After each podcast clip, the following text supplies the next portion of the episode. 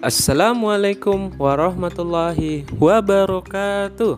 Selamat datang di podcast Bronis, obrolan rohis.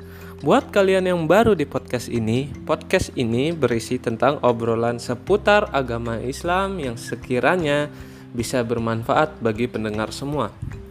Di episode kali ini, Ane mau melanjutkan episode kemarin yang berjudul bersikap waro terhadap syubhat. Dalam seri sifat-sifat yang seyogianya terdapat pada seorang muslim agar berakhlak islami. Nah, sekarang Ane mau menyampaikan tentang menahan pandangan atau godul basor.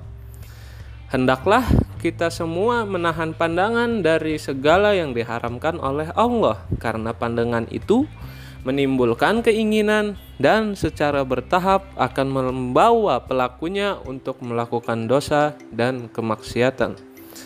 Karena itu, Al-Qur'anul Karim memperingatkan kita semua akan bahaya pandangan yang berlebihan.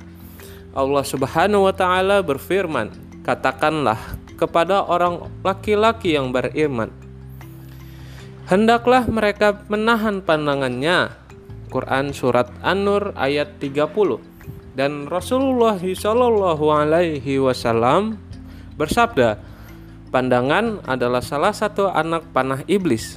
Beliau juga bersabda hendaknya kalian sungguh-sungguh dalam menahan pandangan kalian dan memelihara kemaluan kalian. Atau jika tidak niscaya Allah akan menjadikan wajah kalian masam. Hadis riwayat Tabrani Terima kasih yang sudah mendengarkan. Demikian yang dapat Anda sampaikan pada episode kali ini. Semoga dapat bermanfaat bagi kita semua dan dapat kita aplikasikan dalam kehidupan sehari-hari. Kurang lebihnya mohon dimaafkan. Yang benar datangnya dari Allah dan yang salah datangnya dari saya pribadi. Wabillahi taufik wal hidayah. Wassalamualaikum warahmatullahi wabarakatuh.